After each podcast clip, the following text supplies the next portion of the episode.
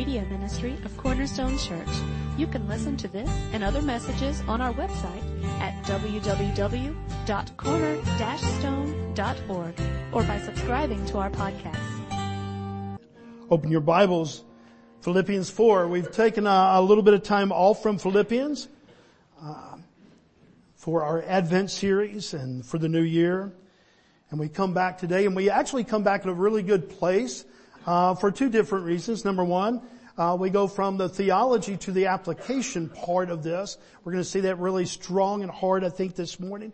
We'll see that consistently in the weeks to come. But also, uh, we we as we make this transition in Philippians four, we begin to see some instruction that truly does uh, call us to holy living. How many of you, uh, as children, said that you would never tell your children one day because I told you so. You know, you know were, were those not some of the most offensive words, you know, that as a child, why? Because I told you so. And yet, how many of us have now made that transfer uh, of, you know, and told, whether that was in a moment of haste, whether it was a moment of frustration, or if it was a matter of authority, that we said, because I told you so. That authority by itself was enough. And all of a sudden we begin to understand that. Now again, sometimes it's just frustration, it's the urgency of the moment, and we just said, because I told you so. But there's other times that now we understand the authority of that position of parent. Uh, we understand the responsibility. And is there not under that responsibility and that authority sometimes just sufficient to say, because I told you so? When we get into good biblical theology, there's an authority there. There's a responsibility that God has taken on that He is, uh, you know, He's just loving us enough. Could God say, because I told you so? Yes. And I promise you every one of us would have to be obedient to that if we properly understood the relationship. He is God Almighty. He's authority. And yet in His kindness, God has explained many, many times the reason behind instructions that he gives us. This is foundational theology. He explains not only what has happened, but what that causes for us to, to, to, to now do in our lives, to this transformation that we talk about all the time. Good theology gives us a foundation for godly living. And we're really going to see this in the last chapter here of Philippians. Paul really uses that style throughout.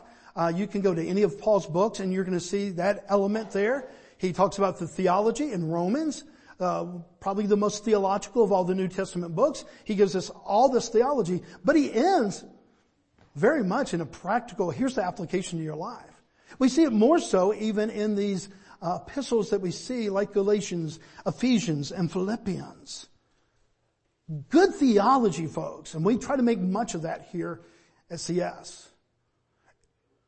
But let's make sure that we get it right. God could, on His own authority, command. Just say, because I said so. And yet in His love and His kindness, and because He's working with us, and sometimes we have a little bit thick heads, in His grace and His mercy, He actually explains why we are to do some things. And that's what we see today with Paul. He, he, he takes this whole theme of, of Philippians, and this humility of Christ and how we should follow in this humility. Remember what he said? Have this attitude, have this mind, this life in you that was in Christ Jesus. And he points to the humility of Christ, who left heaven and came and dwelt among us, died, this downward spiral that we talked about all the way through Philippians chapter 2. Well now Paul is now calling upon that good theology to transfer into godly living. When we started the book of Philippians, Paul wrote about how much he loved them. Do you remember that? That if you were just the Philippian church, you're going, yeah, I think he loves us the most. You know, it's like the apostle John, you know, he said, okay, I, I think Jesus loves me the best. And maybe Jesus made everybody felt that way, but the Philippian church, they, they kind of had some good reasoning because when he opens up this book, this letter to them, he talks about how much he loves them. And as we come to the last chapter, we see that in verse 1. Philippians 4, 1. Notice what Paul says. Therefore, my brothers, whom I love and long for, My joy and crown stand firm thus in the Lord, my beloved. Do you see all the, the love there? Now again, as we opened up this book months and months ago, do we really consider Paul as this touchy-feely kind of guy? I mean, you see, I mean, is, is Paul a hugger?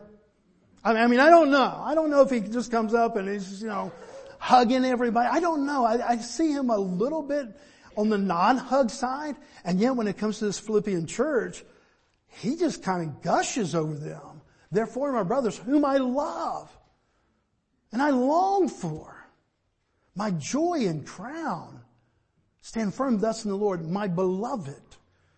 All these different acclamations that he makes toward them and expressing his love for them. And he goes on and on. But then he gets right into um, what we would say a strong encouragement. Sometimes we use the word exhortation. Other times we use uh, other words, command. Uh, here he gives a command, an exhortation to two ladies in the church. Remember when we started Philippians, we said that uh, this is a really, really good church. They love Jesus well. And yet within this church, we know that there's a problem that's going on. There seems to be two ladies that um, have difference of opinions about something, and we'll look into that. Uh, we really don't know what that difference of opinion is on. Okay, we're not told. And, and there's several times that the Bible doesn't tell us facts probably for a good reason. If it was really, really important, I think it would be mentioned here. But it was a difference of opinion of how they saw something. And we're going to see a little bit later on. I don't think that this was a theological issue or a moral issue. Because Paul never shied away from addressing those directly. But here he doesn't mention it. I think one wanted green carpet, one wanted red carpet. I, I don't know what one. One got their feelings hurt because they weren't asked to cook Wednesday night supper for the church. I, I don't know what it was. But we don't think that more than likely it was theological in nature or moral in nature because Paul would have addressed that. But look what he does when he connects good theology to godly living. Philippians 4, 2. I entreat Euodia and I entreat Syntyche to agree in the Lord. Very, very short. And be one of those things that if we're just doing our morning devotions, we might pass right on to the, uh, the next verse or two. And get down to the verse that says, rejoice in the Lord always. Again, I say rejoice. It, this would be probably one of those side issues or one of those side verses that we're going, okay, I don't know what was going on. Let me just go on to the next thing. But we paused this morning. We pause on purpose. Because there's a great lesson in here. And the general theme is good theology, everything that Paul said so far about Christ and who we are in Christ now has to be transformed into the way that we live our lives. It's a very simple statement. I entreat Euodia and I entreat Syntyche to agree in the Lord. That word entreat means to call near. And there's scholars have kind of pointed out several things. That he doesn't just say, okay, I entreat Euodia uh, and Syntyche to agree in the Lord. He actually entreats both of them. He shows total non-partiality in this. The command is to both of them. This drawing near, this exhortation, this strong coaching suggestion that he makes here is to both of these ladies. He's not blaming one or the other, and he's not excusing one or the other. The other thing, he, he calls them near, not to the subject at hand, but to what they have most in common. Jesus Christ. You know, we've said it many, many times before. You know, you know, those license plates, house divided. They, they, they had a, somebody on the news the other day, a new married couple. He's a, uh, a, TC, a TCU grad. She's a Georgia grad. And they were just making a big deal about house divided. Here they are married for five months and they're already house divided tomorrow night. And they were going back, they were, they were either embellishing it for the camera, but they were going at it, you know. And we talk about, you know, how little divisions and we can have fun with stuff like that, like sports.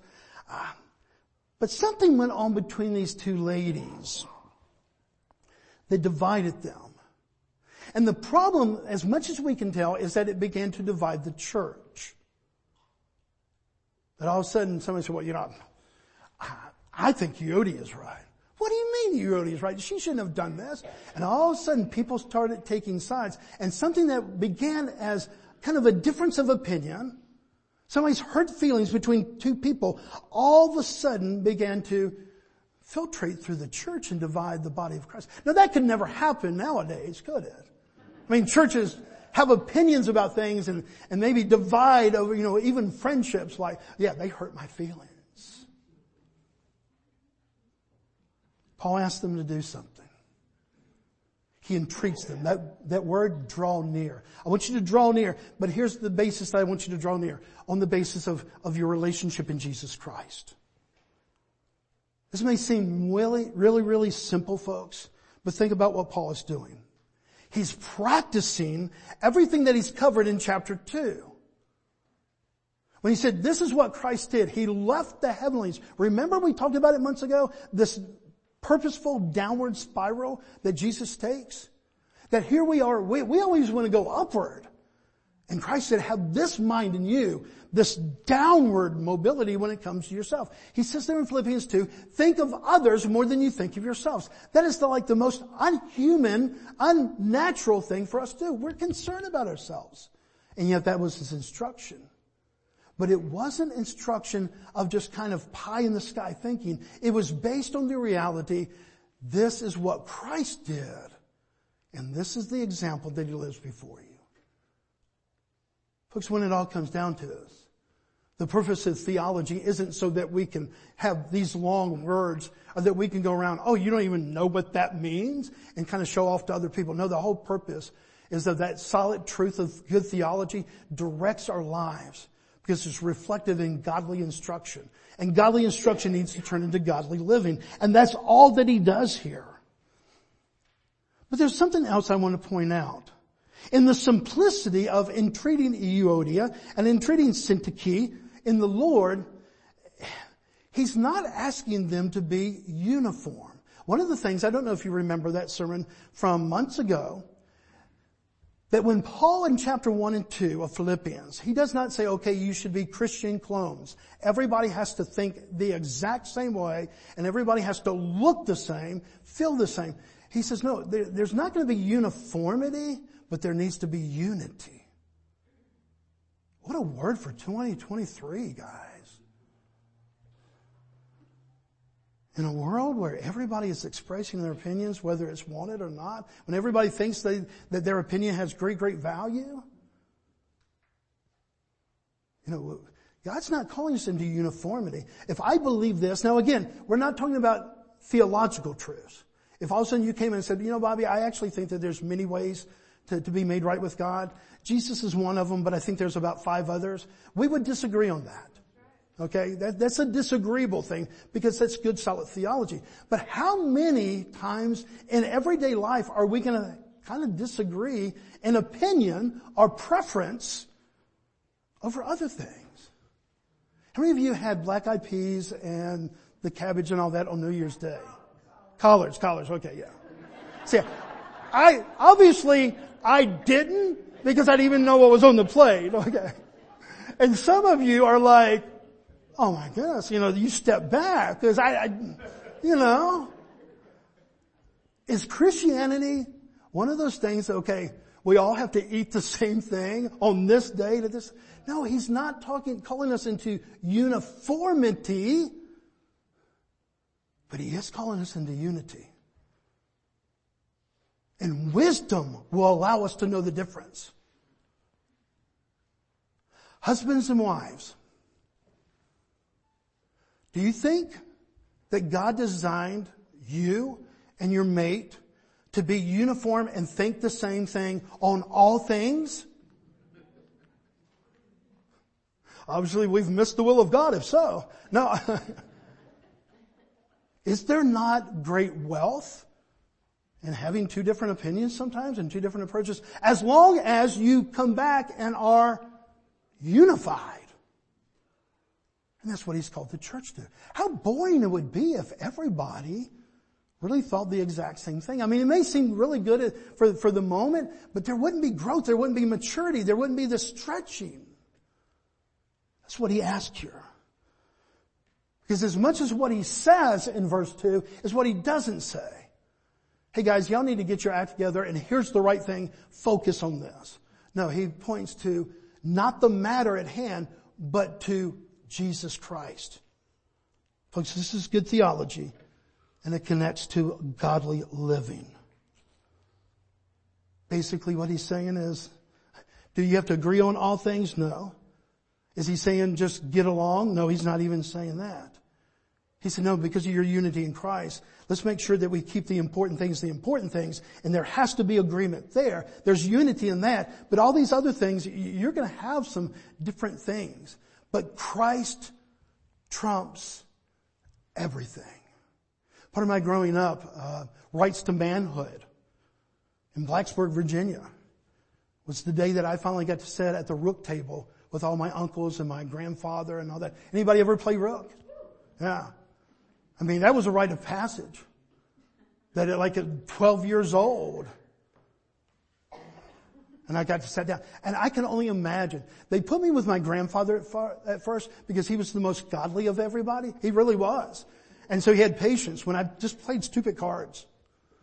Because my dad would call me out. Why did you play that? Don't you, you know. But there is one thing, even though I had to learn the skill of how to play rook, there's one thing I knew from the very beginning. Rook trumps everything. That's a pretty important rule to know in that game. And Paul is saying here, guys, I'm not trying to be silly about it. Jesus trumps everything. He takes these two ladies have a difference of opinion. They've hurt each other's feelings. Somehow they're apart on these things. It is starting to filter through the church and bring separation to the church. He doesn't call them to uniformity. Hey, you have to think the same thing. No, he allows them to have a difference of opinion. What he points to is something bigger. And he says, I entreat you to come together in Christ. Is that a good word for the local church, for CS in 2023? I mean, is that an applicable word? Is that an applicable word for your family and extended family? Is that an applicable word for even the workplace and other relationships? To begin to discern the wisdom between those things that are kind of important and those things that are ultimately important. See, from everything we can tell, this problem, again, is not theological in nature, moral in nature. Why do we assume that when it's not said? Because Paul had no problem addressing theological or moral issues. Go read Ephesians 4 if you uh, doubt Paul addressing directly false teaching. Go read uh, 1 Corinthians 5 if you doubt Paul addressing moral issues within the church. Paul is not a silent bystander going, well, I really wish they'd get their act together. He's not timid at all when it comes to theological and moral issues. He addresses them, you would even say maybe harshly, directly. This must not have been one of those situations. But this matter is of concern uh, because this personal matter now is starting to infiltrate the rest of the church. So what does Paul do? He entreats these two ladies. Now look at verse three. Yes, I ask you also, true companion. We, we really don't know exactly who true companion is, but there's another person. Help these women who have labored side by side with me in the gospel together with Clement and the rest of my fellow workers whose names are in the book of life. Folks, this is key. Here's a learning point for us today. This is so important that we get what Paul does here. He does four things. Four things. First of all, he points immediately to the unity of Christ. Back there in, in you know, in the first, in, in verse two. Agree on the Lord. Secondly, he calls for a mediator. To hear both sides and to help. Not to take sides, but to help. Do you think that a lot of situations could be helped by uh, uh, true hearted counseling help? Just somebody to hear both sides and then their whole purpose wasn't to point blame on one or the other, but their whole purpose was that the majesty of Christ and the, the work of Christ would go forward. And that's what he does. He said, look, I, I want to involve, since it's now involving some other people, I, I, the true, true companion, will you help be kind of like a mediator? Third thing that he does here, he points the value of each lady. He said, you have labored for the gospel and you've worked in the past side by side. You, you, you're profitable to my ministry and to the ministry of the church. And the fourth thing that he does, he reminds them of the eternal consequences and the eternal connection that their names are in the book of life. I've kidded before, you know, guys, just because we're in the same church and just because uh, we're fellow Christians doesn't need, mean that we need to go uh, camping for a month together. I mean, There'd be some wisdom in there. There's some people that you would want to camp with. There'd be some people that you wouldn't want to camp with. That's not what he's talking about. He's not talking about, okay, uniformity and, you know, just this happy little peaceful, everybody get in a circle and, and sing a nice happy song. No, what he's saying is, hey guys, even with our differences, this unity of Christ, Christ, Christ trumps everything. This is where we put our focus. This is masterful. Paul Good took good theology and he connected it to everyday life. For three chapters, he has been focusing on the humility of Christ. This attitude that he says, have this attitude, this mind in you, which was in Christ Jesus. And actually, the Greek would say, which is yours in Christ Jesus. That is, if you're a Christian, the very Spirit of God now resides in you, and you actually have the ability to have this mind. One of the things I, I probably get frustrated with the most in counseling of Christians. Let me make sure that I get the context right. Well, I don't know. That's how my mama was, my grandmother was, and her mama. That has bearing. It does. We are products of our environment and products of, of our heritage. But Christ trumps everything. Either he really does bring transformation to the way that we think and experience life or, or he doesn't. Either this is all a fairy tale and we've just kind of spiritualized it, or there's truly impact that Christ died, rose again, the very Spirit of God has come now upon Christians and given us the opportunity to break molding that was generations long. Doesn't mean it happens overnight. Doesn't mean that the minute we become a Christian that all the old habits and all those things are gone, but now we have opportunity to have victory over sin and victory over those things that enslaved us before. And one thing that can enslave us is generations of a mindset. Would you agree? Just been passed down. I mean, I know people that worry a lot. They, they, they worry a lot. And one of the things that they say as we begin to discuss that in counseling is, well, you know, my mom was a worrier. My, my grandmother was. And, and I get it very honestly. And I don't doubt that at all. But my hope isn't that all of a sudden there's going to be a, a, a, break in the DNA. No, what my hope is that the very Spirit of God, the victory of Christ, gives us a, an opportunity to think differently and be transformed. This is the practical hope of the gospel. There's a spiritual hope of the gospel that you and I are made right with a holy God, that we will live with Him before, uh, forevermore. But folks, do not, do not discount, do not put aside that the gospel has power to change daily life. And that really good theology calls for holy living. That's the bottom line, guys. You can know all the verses in the world. You can go to all the Bible studies that you want. You can quote Greek words and this and that. But if the knowledge that comes from that doesn't change your heart and your mind and your life, I would say that it's kind of a waste. The point wasn't information, it was transformation. And so I would ask you this morning, what is 2023 going to be for you? Is it going to be a year of information or a year of transformation? What do you, what do you want it to be? Paul's appeal to these two ladies was not to go learn more theology. Wasn't to go attend a Bible study. That's not what he says. I entreat you, I, I ask you to draw near, each of you, in Christ Jesus. Paul's description in, in verse 3, it seems very obvious that, that these ladies have Jesus, that they love Jesus, and they're dedicated to Jesus. They, they've been involved in ministry, they've been helpful in ministry. These are not people, these are not gossipers, these are not people that are going around causing confusion and disruption in the church. These are two ladies that if they were here this morning, we would say, oh man, those are like my two favorite ladies in the church. They love Jesus. They have Jesus. But what does this show us?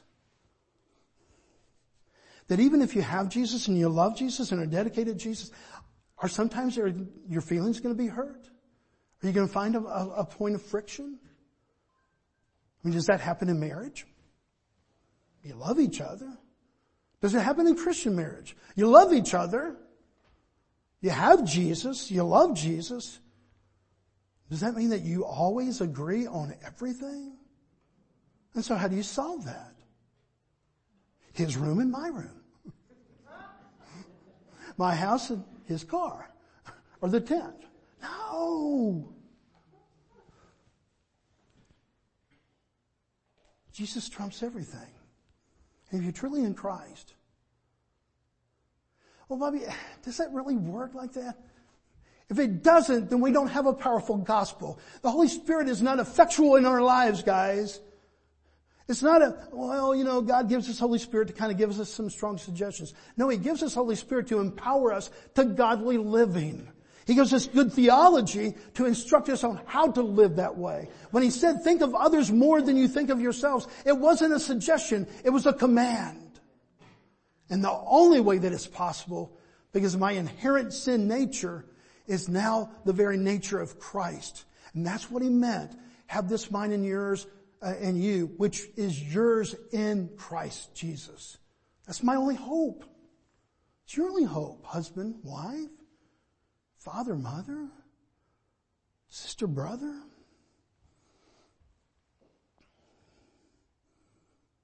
Yes, I ask you also, true companion, help these women who have labored side by side with me in the gospel together with Clement and the rest of my fellow workers whose names are in the book of life. He doesn't say no more. What he says is come together in what you know is stronger. Remember, you know, we always have a vision verse every year for, for CS. And, and years ago it was uh, John 3.30. Anybody remember what that says? That's okay. I. Sherry does. She's back there. Oh, pick me, pick me. he must decrease. I mean, he must increase. I must decrease. Is that rather simplistic in its form? And yet, is that not one of the most powerful, most challenging thoughts ever in the, in the Word of God? That Christ might increase more and more and more in our lives, and that we would in, decrease more and more and more, become less and less and less in our lives. So with that in mind, let me give you the vision verse for 2023. I really debated, prayed over, and thought through this. And uh, we'll actually address it uh, next week because it actually we'll begin the text next week. But looking forward just a little bit, Philippians 4, 5. Two verses down from this whole discussion here. Let your reasonableness be known to everyone. The Lord is at hand. Appropriate verse, challenge for 2023. In a world where you can express your opinion on every kind of social media, you can, there's so many formats for you to kind of let your feelings be known, your opinions be known, who's right and who's wrong. But would you say that we live in a culture that can be characterized by the word reasonableness? Folks, we live in the tragedy of, of people being shot at McDonald's because their fries were not hot. We have people that are being shot and run off the road because somebody, you know, went in front of them on the, on the road. We live in a really crazy, really jacked up world, guys. And we either we're going to, we're going to be a part of that craziness and a part of that unreasonableness, or we can truly be countercultural, which the gospel calls us to. And so, okay, out of all this unreasonableness, I'm going to be a person of reasonable. I'm going to be a person, and where are we going to get that reason? From three generations of people that have been very much tainted by their own sin and their, their own fallenness too? Or from good theology and the Word of God, empowered by the Spirit of God? Can, can you imagine if every one of us here this morning went out and, and part of our 2023 kind of purpose, direction, calling was to be the most reasonable person at our workplace. The most reasonable person at, at, at, when the family all gets together. The most reasonable person in the marriage. Some of you saying, I'm already that. So I at least can check that one off. I mean, do you, do why would he have this right after this passage? I mean, right between there, he says, rejoice. Again, I say rejoice. Always rejoice. Let your reasonableness be known to everyone. Paul's exhortation between these two ladies isn't just being nicer, but to act upon what? To agree in the Lord. Let me give you four action points. We said that Paul's made the transition from theology to, to practical application. Let me give you four practical ways to, to take what Paul has instructed us, what God has instructed us this morning, and, and to uh, apply this to our lives. Number one, here's a goal that you can have for this new year. Learn to separate convictions from opinions. You're entitled to both the art of sizing up mountains and molehills. Do you think that as a culture we've lost that, that art?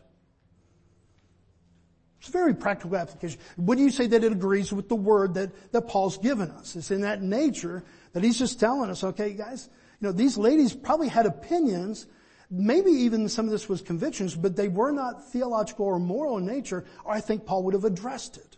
Number two, Learn to become a peacemaker and not just a peacekeeper. One of the things that I, I do see a lot in, in, all these years of counseling is that some of you have been trained by your family to be the peacekeeper. Mouth shut. You don't remember, hear no evil, see no evil, speak no evil. And a lot of people sometimes, you've come from a family where there was disruption, there was you know, some, sometimes some evil going on, and yet you're told, you know, you don't say it, you don't speak it. No. You learn to be a peacekeeper, but peacekeeping is not really what the Bible instructs us to do. It actually says to be a peacemaker. There's a difference. It's a huge difference. To learn the art of leaning in instead of leaning out. By pure confession, I mean, it happened just last week. Carly and I had a discussion. And she leans in. It's what you're supposed to do. I'm a lean outer guy. I mean, I am my nature. I don't like conflict. My nature is out of there. I would never instruct somebody in counseling to do that. And yet I know I have to fight that nature. Carly doesn't have to fight her nature at all because she's actually got the right nature there. Let's address this. Let's talk about it. Let's solve this. And I'm baseball, baseball, baseball, baseball. You know,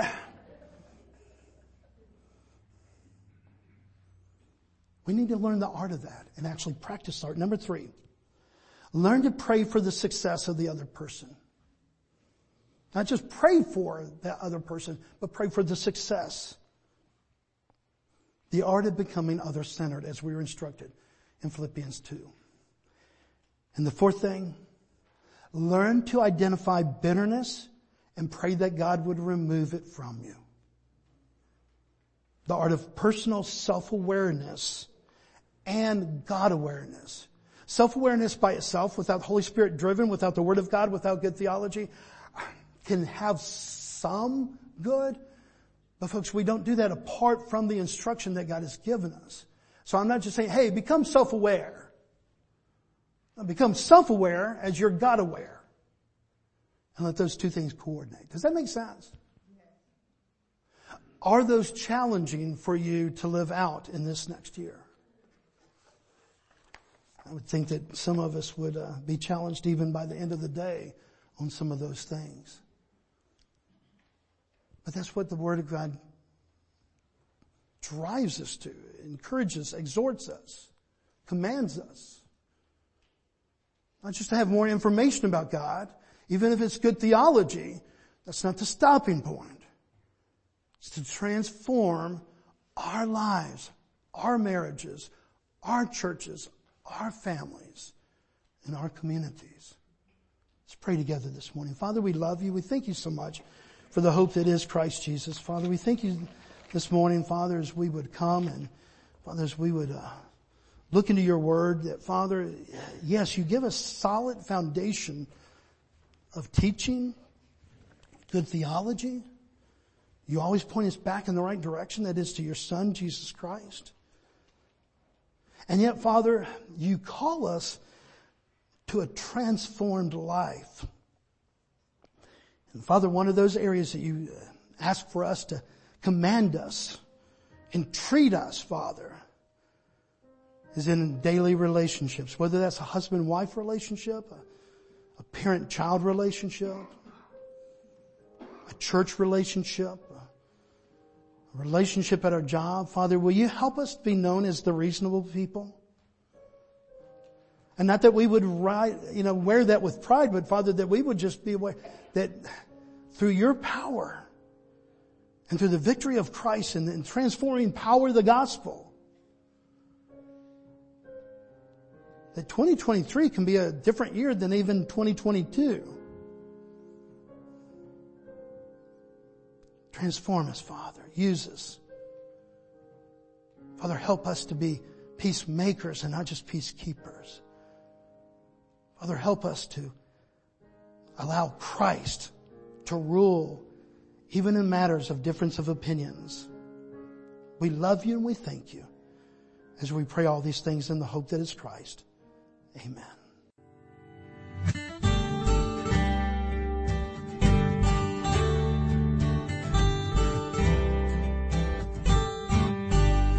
Thank you for listening today. We hope this message was a blessing to you. To learn more about our church or our media ministry, you can visit us online at www.corner-stone.org or find us on Facebook.